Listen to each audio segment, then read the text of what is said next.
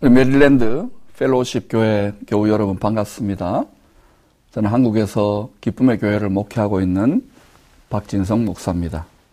그것도 코로나 바이러스 후유증으로 많이 힘든 시간들을 보내고 있는데 이곳 한국 포항도 마찬가지고 전 세계 가운데 이러한 전염병의 시험이 있는 것은 깊이 들어가 보면 만물을 주관하시는 하나님의 뜻이 있다고 믿습니다. 오늘 큰 슬픔과 큰 기쁨이라는 제목으로 이 사도행전의 말씀을 나눌 때에 우리 피차에 하나님 주시는 큰 위로와 깨달음과 능력이 우리의 심령에 자리 잡게 되기를 축원합니다. 아마 이민생활 하시는 분들은 이제 한국을 떠났기 때문에 이런 문화를 잘 모르겠지만 한평생 이렇게 우리 선조들이 고생고생 해가지고 자녀를 키우고 또 시집장가 보내고 그렇게 하고 난 다음에 이제 늙음하게 돌아가실 때가 되면은 어느 곳이나 마찬가지로 마지막 유언을 남기죠. 그런 아버지 한 분이 12명의 자식을 두신 아버님이 다 자녀들을 불러 모아가지고 자신의 임종 자리에 이제 오라고 했습니다. 그래서 아마 메릴랜드에서도 오신 것 같고 포항에서도 간 것 같고 일본, 중국, 러시아 등등 이 아버님이 12명의 자식들이 있으니까 다 이제 효자들이 모였어요. 마지막 유언을 합니다. 아버지가 이렇게 말합니다. 얘들아, 싸우지 마라. 가족들끼리 사랑하면서 살거라. 또 열심히 이 힘든 세상에서 열심히 게으름 피우지 말고 일을 해가지고 꼭 행복하게 잘 살아야 된다. 명심하거라. 아버지는 다시 온다. 꼭 다시 올 것이다. 그러고는 마지막 숨을 몰아쉬고 소천하셨습니다. 1년이 지나서 기일이 되었습니다. 자식들은 상을 잘 차린 다음에 아버지 영정사진을 모셔다 놓고 거기에다 엎드려 절을 합니다. 바로 그때 파랑새 한 마리가 열린 창문 틈으로 날아듭니다. 자식들이 깜짝 놀랍니다. 이야, 아버지다. 아버지 오셨다. 아버지가 파랑새로 찾아오셨네. 다들 너무너무 감격하고 기뻐했습니다. 그 다음 해에는 기대감이 있으니까 더 정성껏 상을 차렸습니다. 그러자 그때 창밖에서 까치 한 마리가 깍깍 하고 울어댑니다. 아버지다! 아버지가 올해는 까치로 오셨네. 그 다음에는 하필 그 순간에 참새가 나타나서 짹짹하니까 아버지다. 그 다음 해에는 호랑나비가 아싸 호랑나비. 우리 아버지가 올해는 호랑나비로 오셨네. 이게 그 집안의 자랑이요 전통이 되었습니다. 그리고 장안의 이 효자 집안이 정말 화제가 되었습니다. 다시 한 해가 지나고 기일이 되었습니다. 이번에는 기대감이 많으니까 온 가족들이 더 지극정성을 다해서 상을 차려놓고 엎드려 절을 하는데 아무 일도 일어나지 않는 거예요. 다들 실망한 기색이 역력하고 초조한 얼굴빛들을 가지고 있는데 바로 그 순간에 어디에선가 막 사이렌 소리가 들려요. 보니까 손톱만한 똥파리가 엥 하면서 그 상에 날아와 탁 앉는 겁니다. 그러자 자녀들이 올해는 안 오시는 줄 알았는데 박수를 치면서 기뻐합니다. 아버지다! 아버지가 오셨다! 올해는 똥파리로 오셨네. 몇 년째 이 꼴을 보다가 속이 터지는 늙은 노모께서 옆에 있는 파리채를 딱 잡아들고는 그 상위에 있는 대왕 똥파리 한 방에 내리쳤다는 우습고도 슬픈 웃픈 전설이 내려오고 있답니다. 여러분, 하나님 아버지는 자식들의 많은 제사보다도 사랑을 원합니다. 자식들이 하나님 아버지를 사랑하는 것을 원합니다. 하나님 아버지는 이것저것 많은 그 하는 것보다도 하나님 아버지의 말씀을 순종하는 것을 제일 좋아합니다. 저도 예수를 믿지 않는 집안에 이런 문화에 익숙해 있다가 예수를 믿고 나의 영원한 아버지, 영혼의 아버지를 하나님 아버지로 고백하고 나서부터 기도도 많이 해봤고 성경도 열심히 읽고 신학교도 가고 심지어 유학 가서 공부도 열심히 해보았습니다. 하나님의 뜻이 무엇일까? 하나님 아버지의 선하시고 기뻐하고 온전한 뜻이 무엇일까? 그것을 확인하고 알아보려고 많은 노력을 했습니다. 기도도 하고. 그런데 잘 모르겠더라고요. 하나님 아버지의 뜻을. 헷갈리더라고요. 또 실제로 목회를 하면서 많은 성도님들 상담을 받아보면 순종을 하고 싶은데 하나님의 뜻을 잘 모르겠다고. 우리 가정을 향한, 우리 민족을 향한, 왜 이 세상에 코로나 바이러스와 같은 이런 전 세계적인 전염병의 재앙을 허락하시는지 잘 모르겠다고. 사랑하는 여러분, 제가 오늘 우리 아버지 대신에 하나님 아버지의 뜻이 무엇인지 밝히 알려드리겠습니다. 그것도 하나님의 감동으로 쓰여진 하나님의 말씀인 성경책에 애매하게 써놓은 게 아니라 거듭 수십, 수백, 수천 번 말씀하고 있는 그 아버지의 뜻을 말씀하여 드릴 테니까 여러분이 꼭 그 뜻대로 사셨으면 좋겠습니다. 여러분이 누구하고 결혼해야 됩니까? 영주권을 따야 됩니까? 시민권을 따야 됩니까? 또는 사업은 이걸 해야 됩니까? 한국으로 돌아가야 됩니까? 여러 가지 고민들이 많잖아요. 학교는 어디를 가야 됩니까? 백신은 맞아야 됩니까? 전부 다 지금부터 제가 말씀드리는 우리 아버지의 분명하게 반복해서 밝혀놓은 이 두 가지 뜻만 확실하게 깨달아 알면, 그 뜻에 정렬되면, 얼라이먼트 되면은 점점 풀어지기 시작할 것입니다. 첫 번째 뜻이 뭐냐? 그걸 위대한 계명이라 그럽니다. 영어로는 The Great Covenant. 위대하신 하나님하고 위대하지 않은 죄인된 우리들이 계약을 맺었어요. 언약을 맺었다고요. 이걸 위대한 계명이라고 합니다. 또 지상 계명이라고도 하지요. 하늘에 계신 아버지하고 우리가 어떤 카버넌트, 어떤 계약을 맺었느냐면, 하나님 아버지가 뭘 원하느냐면, 얘들아, 너희가 내 자녀가 되었다면 너희들의 심장 있잖아요. 이 심장을 찔러 쪼개어 내 제단 앞에 바칠 정도로 그렇게 나를 으뜸으로, 퍼스트 프라이어리티로 한번 사랑해주지 않겠니?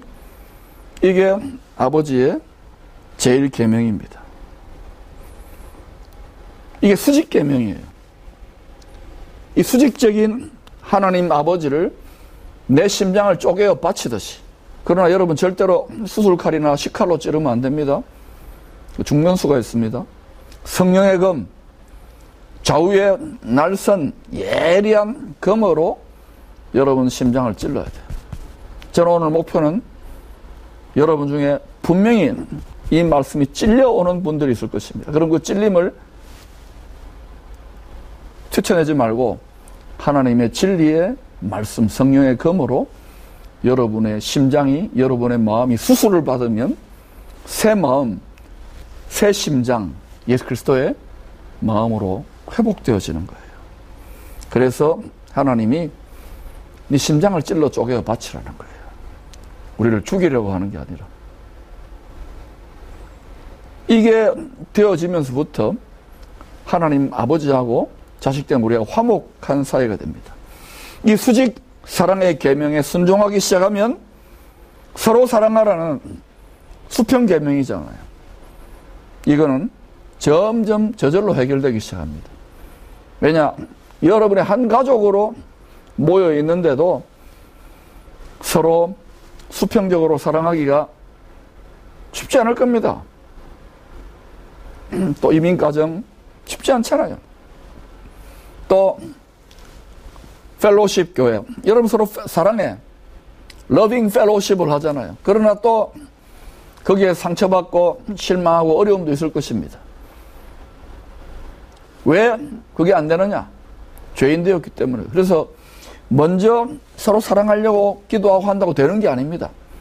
하나님 아버지에게 사랑할 수 없는, 원수도 품을 수 없는 무능력자 된 나의 심장을 찔러 쪼개어 바치면, 아, 하나님 아버지가 친아들 예수님을 통하여 자기 심장을 쪼개어 바친 그 심정을 깨닫기 때문에 성숙해져요.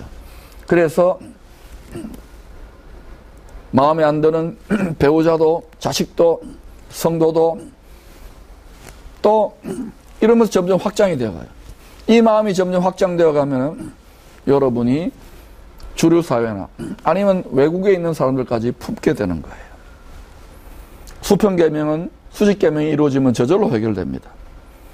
그런데 많은 하나님의 자녀들이, 자녀들이라고 하면서 이 위대하신 아버지의 이 위대한 계명을 사람의 윤리, 도덕과 같은 평범한 사람들의, 평범한 인간의 계명으로 전락시키고 말기 때문에 해도 되고 안 해도 되는 것처럼 생각해요.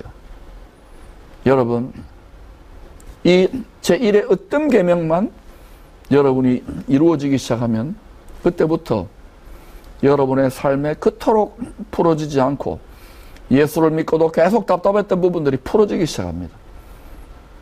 내 생명보다 더 믿음 안에 있는 것이 좋다는 것을 깨닫게 되고 성경이 새로 보일 것입니다.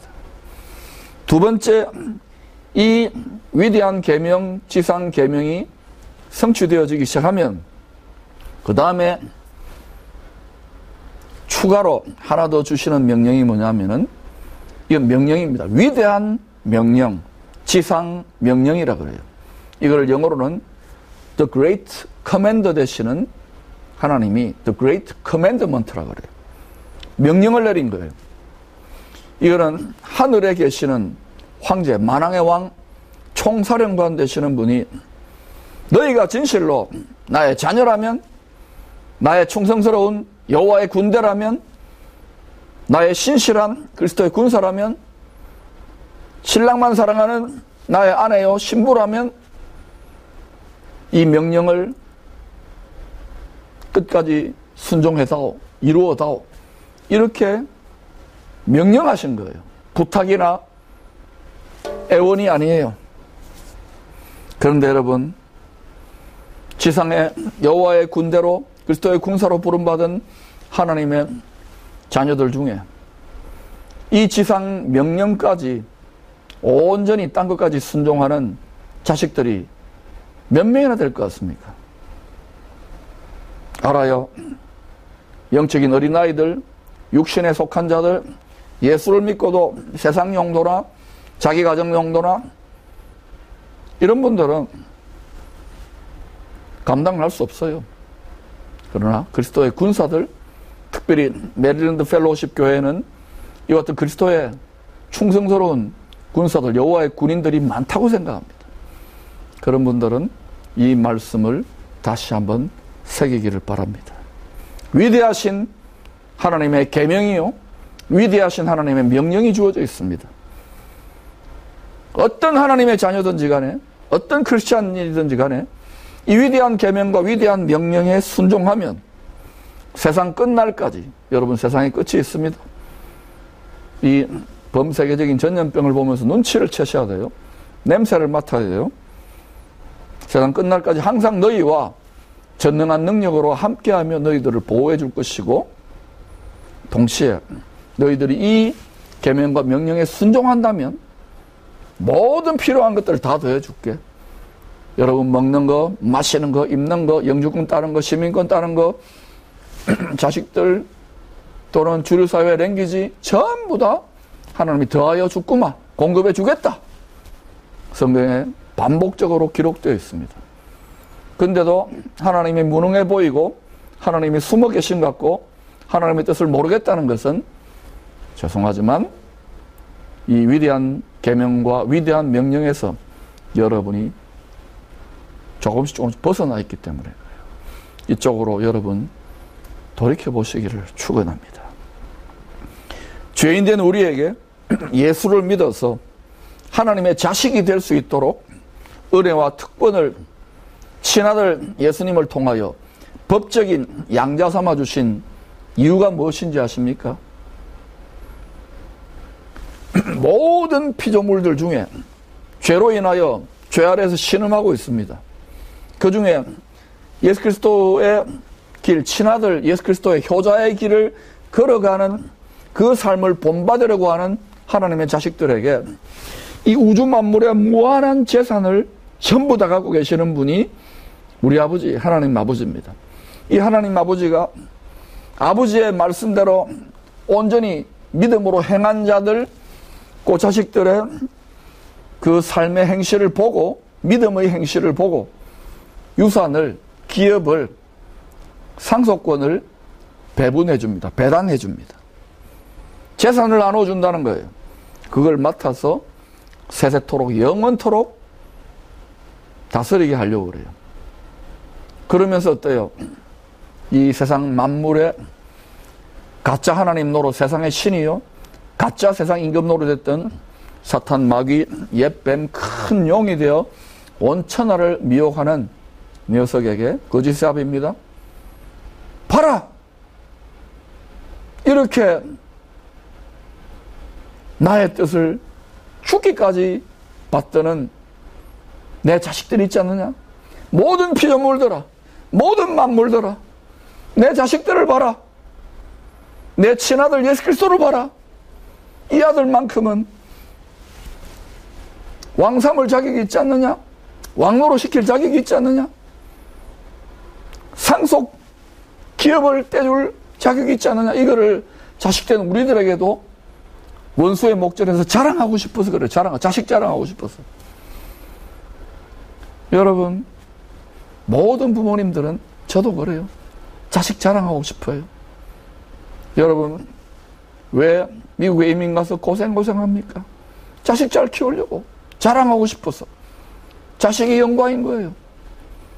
할아버지 됐습니까? 할머니 됐습니까? 손주 잘 키워가지고 영광을. 이게 하나님 아버지 마음의 한 조각이 우리 안에 들어와 있는 거예요. 그러나 여러분, 특별히 할아버지 할머니들은 손주 자랑하려면 10,000원씩 내고 하십시오. $10 주십시오. 그러고 자랑하세요. 하나님 아버지도 자식된 우리 자랑하고 싶어서 그래요. 모든 피조물들 가운데 영원한 영광의 찬송이 되게 내 자식들을 봐라. 만물을 기업으로 줄 만한 자격이 있지 않느냐?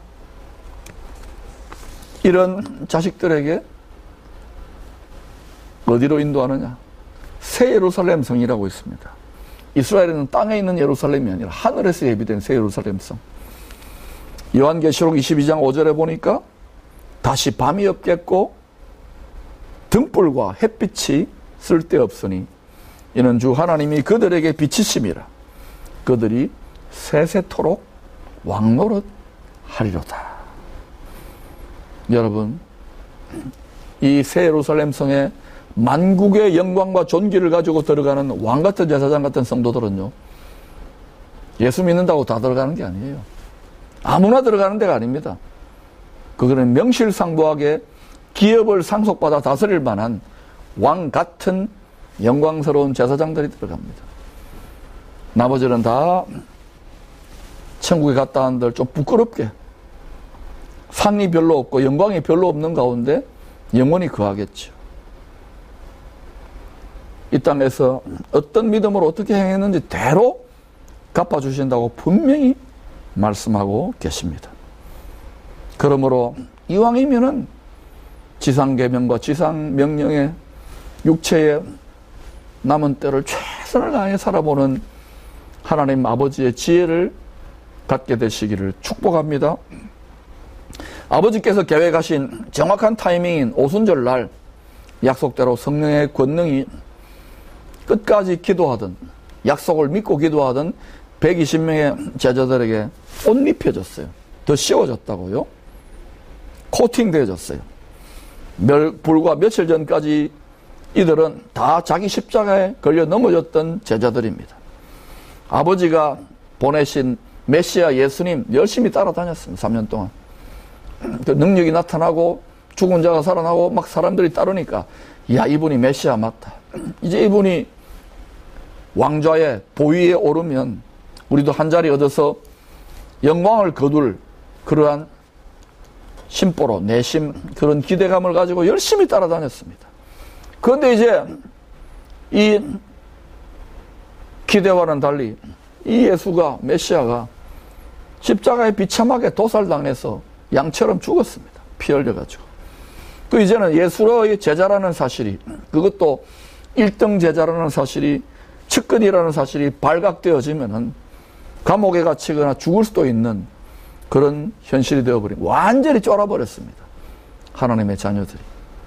모른다고 해야 되는 거예요. 아버지의 유지, 유언인 지상계명, 지상명령, 무슨 다 잊어버렸습니다. 우선 나 먹고 살기 힘들어 죽겠고, 코로나 바이러스 때문에 시합도 못하고, 미국은 어떤지 뭐 한국도 지금 교회 문 닫아라 그러고, 뭐 교회에서 다 확진자 생긴 듯이 언론도 뭐 자꾸 그렇게 이야기하니까 완전히 쫄아버린 거예요. 힘들어 죽겠는데, 목사님, 우리가 얼마나 이민사회 힘들어 죽겠는데 메릴랜드나 미국 이민사회를 몰라서 그래요. 지상계명, 지상명령 그런 말 하지 마세요. 우리는 위로가 필요해요. 맞아요. 맞아요. 그러나 여러분, 최선의 방어는 공격입니다. 공격. 지상명령으로 공격에 들어가 보시죠. 성령의 힘으로 여러분의 심장을, 여러분의 생각을, 여러분의 각자 소견을 찌르고 말입니다. 당시에 예수님의 3년 동안이나 최고의 신학교를 가가지고 예수님한테 학위를 받았던 제자들도 우리와 본질상 꼭 같은 종류의 시험을 겪었던 사람들입니다. 그들도, 베드로도 부인이 있었고요. 사도들도 가족들이 있지 않았겠습니까? 먹고 살아가야 되고. 그러니까 십자가 앞에 낙심하고 물고기나 잡으러 간다 그러고, 부활한 예수님을 봐도 알아채지를 못했어요. 여러분, 왜 이 위대한 제자들이 다 걸려 넘어졌을까요? 왜 우리들은 열심히 첫사랑의 은혜로 막 열심히 믿다가 어디선가 신앙의 한계를 부딪히고 그 밝게 빛나던 과거의 은혜와 첫사랑은 잊어버리고 서로 상처받고 고통하며 낙심 가운데에 하나님은 죽었나 살았나, 하나님은 나를 사랑하시기는 하나, 이런 탄식을 하게 되는지 아십니까? 다 제자들처럼 자기 십자가에 넘어지는 거예요. 자기가 짊어져야 될, 내 몫으로 배당금과 같은 자기 십자가 있는데 그거 앞에서 다 도망가 버려요. 크게 자빠져요. 베드로 사도가 제일 크게 자빠졌죠. 여러분, 기독교 신앙의, 예수 신앙의 가장 핵심이요 본질이 뭐냐? 자기 몫에 할당된 자기 십자가 져야 한다는 것입니다. 예수님 지지 않았느냐? 그건 예수님 자기 십자가고, 우리 몫에 할당된, 배당된 자기 십자가가 있다니까요. 그리스도의 남은 고생의 고난의 십자가 말입니다. 그걸 짊어져야 하는 결정적인 순간에 다 자빠지고 넘어져요. 지금 아마 이 코로나가 좀 사라지고 난 다음에는 이제 교회 이제 자유롭게 펠로우십도 하고 오라 그럴 때 아마 보이지 않는 분들 꽤 될 겁니다. 한국도 그렇고 미국도 그렇고 아마 메릴랜드 펠로우십 교회만 예외일 겁니다. 자기 십자가 지고 가는 분들은요, 이보다 더한 것도 돌파하며 주의 뜻을 이루며 나아갑니다. 그게 실제로는 살 길입니다, 여러분. 하나님은 자식들을 사랑한다 그러면서 왜 자기 십자가의 걸림돌에 걸려서 아프도록 깨어지고 넘어지고 이마가 깨지고 무릎이 까지도록 내버려 두시는 거예요. 그렇게 우는데도 아버지가 와가지고 약이라도 발라주고 호호해주지도 않고 왜 내버려 두시는 것일까요? 여러분, 그것은 우리의 학벌이나 유창한 영어나 국제적인 감각이나 신앙의 아름다운 전통이나 뛰어난 메시지와 가르침, 이런 것으로 짊어지고 갈 수 없도록 만들어 놓은 거예요. 오직 이 자기 십자가는 예수님처럼 겟세마네, 자기만의 겟세마네 동산에서 세 번이나 앉고 싶은 인간적인 욕망과 정욕을 깨뜨리고 죽이고 그 세 번이나, 그러고 나서야 즐겁게 달게 지고 즐거운 마음으로 지고 갈 수 있는, 찬양하며 지고 갈 수 있는 그 자기 십자가를 들 수 있는 능력을 덧입는 거예요. 옷 입는 거예요.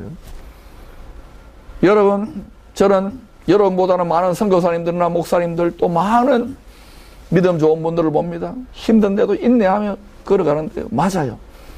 억지로 지고 가는 십자가도 귀한 것이지만은 거기서 한 걸음 더 나아가야 돼요. 주님이 자기 십자가 지고 가실 때 겟세마네 동산 이후에 제자들과 함께 찬미하며 나아갔다 그래요. 사랑하는 여러분, 즐거운 마음으로 십자가 지고 간다는 것은 학벌로 되는 게 아닙니다. 지식으로 되는 게 아닙니다. 돈으로 되는 게 아닙니다. 여러분의 종교적인 경건의 실력으로 되는 게 아닙니다. 믿음의 4대째 집안이라고 아닙니다. 자기 십자가는 자신의 겟세마네에서 주님의 성령의 권능의 옷을, 빛의 갑옷을, 전신갑주를, 능력을 덧입을 때 그 주님의, 하나님의 능력으로 가능한 거예요. 여러분, 생각해 보세요. 하나님만이 하나님의 일을 할 수 있습니다. 우리가 하나님의 일을 한다고요? 사람은요, 사람의 일을 합니다. 우리는 죄인 아닙니까? 죄인은 죄인의 일을 합니다. 크리스찬이라고요? 의로워졌다고요? 그래도 죄인입니다. 너무 크리스찬, 목사, 저 같은 목사 너무 기대하지 마세요. 선교사 귀합니다. 그러나 너무 기대하지 마세요. 우리는 날마다 한계를 느껴요. 그래서 나는 못합니다 하고 이 능력을 더 시험 받을 때, 옷 입을 때 가능한 거예요. 저는 목사가 되는 것이 무엇인지, 목회가 무엇인지, 선교가 무엇인지 모르고 믿지 않는 집에서 쫓겨나가지고 여기까지 왔어요. 교회 오니까 좋더라고요. 목사 노릇하니까. 여러분 다 지금 입 다물고 저만 쳐다보고 있잖아요. 저 혼자 실컷 떠들 수도 있고. 그런데 이게 말과 혀로 지식으로 되는 부분이 있지만 마지막 2%는 하나님이 절대로 안 되게 만들어 놓으셨어요. 하나님의 능력만 의지하도록 만들어 가신 거예요. 저는 지난 30년 조금 못 되는 이런저런 사역의 여정에서 그런 걸 많이 경험했습니다. 또 지금 기쁨의 교회에서 목회를 하면서도. 여러분, 지금 전 세계 30억 조금 못 되는 수많은 예수를 구세주로 믿는다는 많은 분들 중에 자기 십자가를 팽개치고 버려놓은 그러한 십자가가 교회마다 교회마다 산더미처럼 교회 창고에 쌓여 있습니다. 기회입니다. 이때는 여러분의 자기 십자가도 짊어지시고 다른 집사님, 다른 성도님, 또 여러분의 주위에 연약한 분들이 믿음이 없어 흔들릴 때 그 십자가도 같이 짊어지세요. 이게 지도자입니다. 이게 철이든 장성한 자식이에요. 이게 군사입니다. 같이 짊어지고 격려하며 걸어가는 지도자가 되기를 원합니까? 지도자는 뒤집어 쓰는 겁니다. 나라의 지도자가 되기를 원합니까? 나라의 죄와 허물과 연약을 뒤집어 쓰는 겁니다. 메릴랜드 도시의 지도자가 되기를 원합니까? 영광의 자리가 아니올시다. 뒤집어 쓰는 자리에 연약과 부족과 허물을. 교회 지도자가 되기를 원합니까? 가정의 가장이 되기를 원합니까? 회사와 마켓의 장이 되기를 원합니까? 거기에 죄성의 연약함을, 부족과 허물을, 그 죄를 뒤집어 쓰고 달게 찌고 가는 사람, 그 사람이 진짜 하나님 아버지 편에 볼 때는 효자고, 하나님은 그런 사람에게 자신의 능력을, 자신의 권능을 아낌없이 부어주셔서 밀어주셔요. 그렇게 되어질 때야 이상하게 잘 돼요? 아니지. 하나님의 법대로 잘 돼요. 말씀의 약속법대로. 사업이 형통하기도 하고요.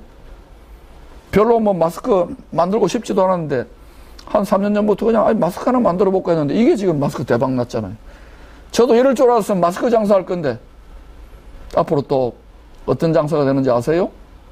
네, 하나님께 물어보세요. 하나님 아버지의 나라와 뜻을 먼저 구하세요. 그러면 여러분의 소중한 자녀나 건강이나 모든 것들, 사업까지, 여러분의 신분 문제까지 하나님이 책임진다고 저는 감히 그렇게 믿습니다. 왜? 성경에 그렇게 반복해서 말씀하시기 때문입니다.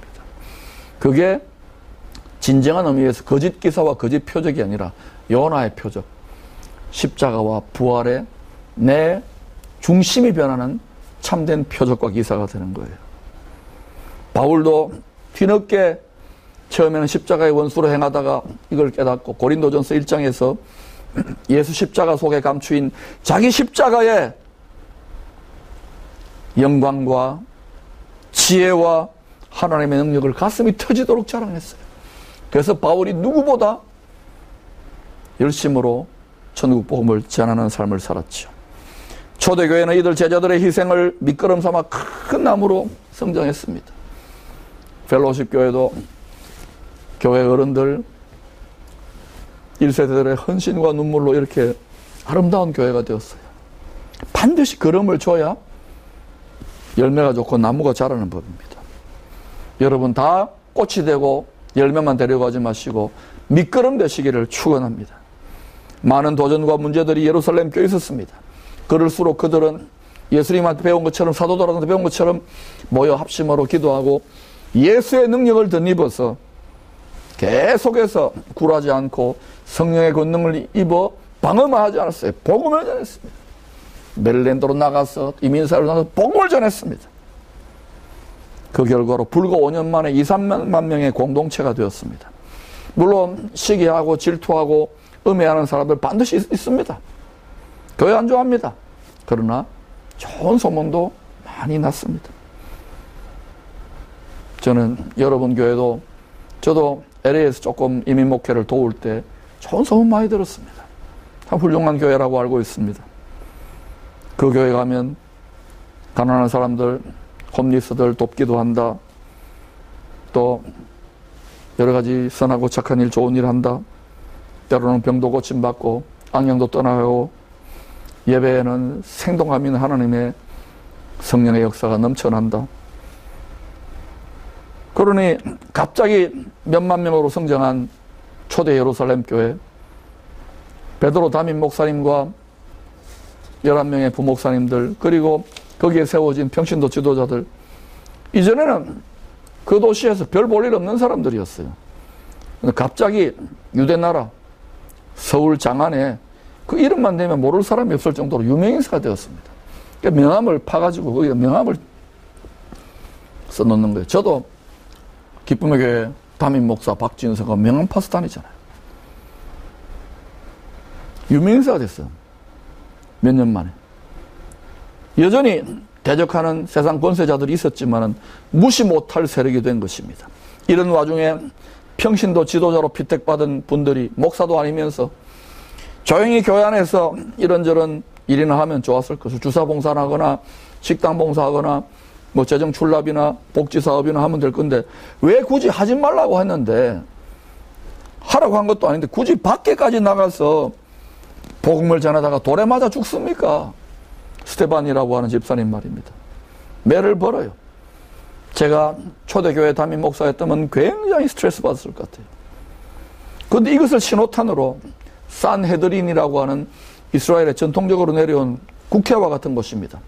국회 지도자들이 피 끓는 초선 젊은 의원 사울을 앞세워가지고 교회를 아주 무자비하게 깨뜨리고 박해하고 성도들이 많이 감옥에 들어갔습니다.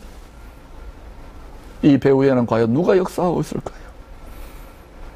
4절에 보면 이 큰 박해를 피해서 곳곳으로 온 유대로, 예루살렘에서 온 유대로 흩어진 성도들이 두려워서 벌벌 떨기만 한 게 아닙니다. 보고 배운 대로 하는 거예요. 들은 대로만 한 게 아니라 보고 배운 대로. 어른들이 기도하고 목사들이, 장로님들이, 권사님들이 기도하고 이 시험과 어려움과 박해를 이겨보려고 하니까 또 성령의 권능이 더 씌워지는 거예요. 그래서 계속 그 성령의 강권을 따라서 두루 다니며 지상계명과 지상명령에 순종했습니다. 온전히. 여러분, 이 세상에는 독종들이 많아요. 독사와 같은 자들. 세상의 독종보다 강한 것은 성도의 순종입니다. 더 지독한 독종보다 더 강한 것은 성도의 온전한 순종이라는 것을 기억하십시오. 5절에서 7절에 보니까 그 중에 순교한 스테반하고 동기였던 빌립 집사가 피택 동기, 임직 동기입니다. 자기 동료는 저렇게 피 흘려 죽었는데 아이고야 큰일 났다고 도망간 게 아니라 저 사람에게 빚진 마음이 찔려가지고 나 더 열심히 해야 되겠다고, 어차피 한번 죽을 인생하고는 막 나아가는데 이게 온 유대를 넘어서 가지고 유대인들이 상종도 안 하는, 피가 섞여버린, 혼혈이 되어버린 사마리아 성까지 가서 복음을 전하는데 스테반 집사보다 더 엄청난 권능과 능력이 나타나서 귀신이 떠나가고 중풍병자들이 일어나고 그 외에도 많은 일들이 있었겠죠. 여러분, 저는 목회자로서 또 한국교회를 섬기는 종으로서 스테반 집사나 빌립 집사, 목사가 안수 집사입니다. 보면서 얼마나 부끄러웠는지 몰라요. 너무너무 무능해진 거예요. 말만 많고 머리만 커졌지. 능력이 나타나지 않아요. 권능이 나타나지 않아요. 왜요? 방어하기에 급급한 거예요. 심장을 쪼개어 바치는 심정으로 총사령관 되시는 왕의 어명을 받들지를 못했던 것들을 깨닫고 한 6, 7년 전부터 다시금 깊이 회개하고 해봅니다. 물론 이런 사람들은 많지 않아요. 여러분 교회와 코리안 디아스포라 800만 중에 그런 분들이 많이 있다고 생각합니다. 여러분 그 자리까지 가시기를 축원합니다. 하나님 아버지가 버리지 않습니다. 고아처럼 두지 않습니다. 능력으로 보호하시고 거기에 요나의 표적과 기적과 같은 역전의 은혜가 나타나고 모든 필요한 것을 더하여 주십니다. 사실 여러분 생각해봐요. 교회의 큰 박해 덕분에 이렇게 온 유대로 복음이 퍼졌고 사마리아 성까지 복음이 퍼졌습니다. 뭐 제자훈련도 저도 많이 해보고 설교도 많이 하고 신학 가서 강의도 많이 해봤습니다만 불가능합니다. 안 됩니다. 2%는 안 되게 돼 있어요. 큰 박해가 도왔네요. 큰 시험이, 큰 환란이, 때로는 불시험 때문에 주저앉는 사람이 있으면 그때 하느님을 바라보고 부르짖다가 능력을 받는 분들이 있어요. 메릴랜드 펠로우십 교회는 이 전 세계적인 유래를 찾아보기 힘든 전염병 속에서도 교회 지도자로부터 본을 삼아서 열심으로 부르짖음으로 하나님의 지상계명과 지상명령을 더 빨리 이룰 수 있게 되기를 축원합니다. 그리할 때 분명히 여러분 당대만이 아니라 여러분 후손들 천대까지 영원한 하나님 기업의 영광에 참여하게 될 것입니다. 아메리칸 드림 정도 이루는 것이 아니라 헤블리 킹덤 드림을 여러분 반드시 이루게 될 줄로 믿습니다. 그러자 8절에 보니까 그 사마리아 성에 큰 기쁨이 있었다고 합니다. 예수 믿고 하늘의 기쁨을 맛본 거죠. 첫사랑의 기쁨이죠. 그런데 이와는 대조적으로 이들에게 복음을 전해주었던 예루살렘 교회는 스테반의 순교 이후에 큰 박해를 받아가지고 크게 울며 특별히 경건했던 사람들이 통곡하며 큰 슬픔 속에 있습니다. 스테반 집사의 가족들이나 친구들 얼마나 많이 울었겠어요. 교회는 얼마나 비통했었겠습니까. 여러분, 한쪽으로는 큰 박해 가운데 있는 예루살렘 교회에 큰 슬픔과 통곡이 있습니다. 그러나 다른 한쪽으로는 이제 갓 태어난 사마리아 교회 성도들 큰 부흥을 경험했습니다. 하늘의 기쁨이 있습니다. 한쪽으로는 큰 슬픔이고 한쪽으로는 큰 기쁨입니다. 이것은 누구와 주관하시고 누구의 마음속에 있습니까? 우리는 너무나도 이 세상의 모든 만물과 역사들을 우리 중심으로 봐요. 히즈 스토리, 하나님의 구원의 역사의 관점으로 높은 차원으로 볼 수 있게 되기를 축원합니다. 여러분이 한국교회 140여 년의 역사 속에서 여러 가지 꿈을 안고 이민을 가고 지금 전 세계 거의 대부분 한 7, 80여 개 나라에 코리안 디아스포라들이 나가 있습니다. 760만 또는 800만이라도 합니다. 무엇을 위하여 나아가 있는지요? 네, 더 멋지게 잘 살고 선진국 가고 자녀들도 잘 키우고 성공하고 주류사회 진출하고 다 필요합니다. 그렇게 하십시오. 그러나 여러분, 그 속에 면면이 지하수처럼 흐르는 게 뭔지 아십니까? 하나님 아버지의 뜻이 무엇인지 아십니까? 여러분을 위하여 죽기까지 자기 친아들을 내어주시는 마음고생하신 하나님 아버지의 뜻이 무엇인지 아십니까? 얘들아, 지상 계명을 이루어다오. 얘들아, 지상 명령을 내가 다시 올 때까지 이루어다오. 여러분, 한국교회를 위해 눈물을 흘려주시기를 바랍니다. 한국교회를 바라보는 하나님 아버지의 마음, 이 세계의 교회를 바라보는 하나님 아버지의 마음은 큰 슬픔일까요? 큰 기쁨일까요? 이민교회를 바라보는, 특별히 이민교회 중에 빼어나 높은 상과 같이 된 메릴랜드 펠로우십 교회를 바라보는 하나님 아버지의 심정은 큰 슬픔일까요? 큰 기쁨일까요?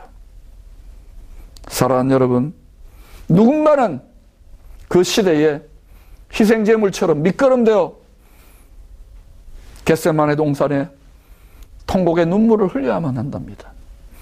그게 미끄럼이에요. 꼭 육체가 찢어지는 순교가 아니랄지라도 마음으로 하나님 아버지의 심장을 느끼며 애통하게 기도하는 자들이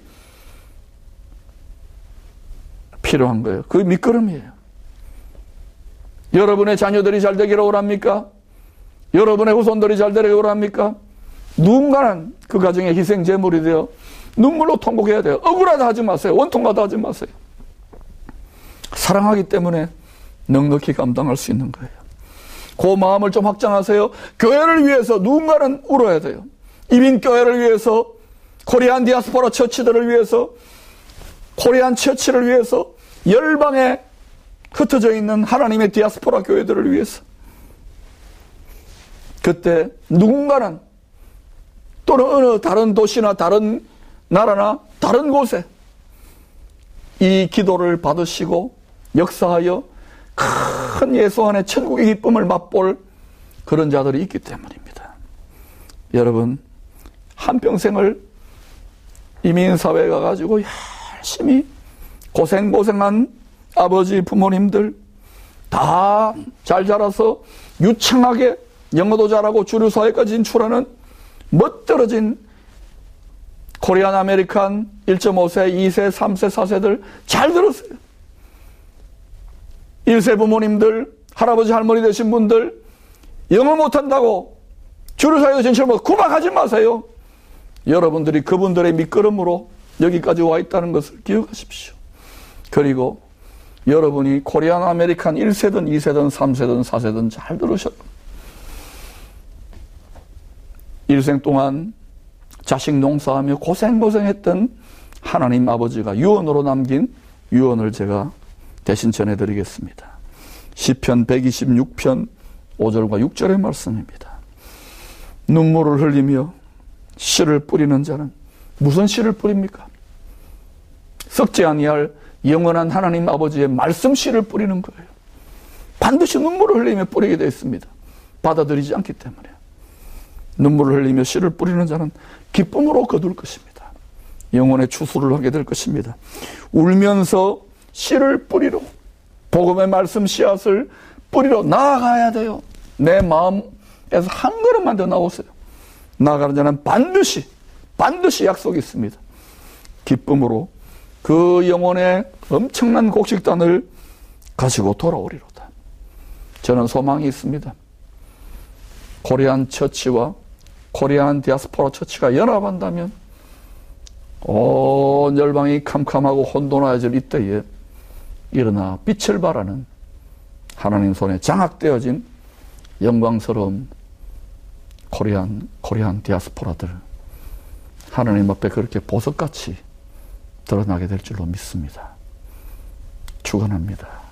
하나님, 오늘 이 말씀을 받는 귀한 성도님들 한 분 한 분 주의 놀라운 은혜로 더하여 주시고 고생도 낙으로 삼고 하늘의 영광과 상급을 바라보며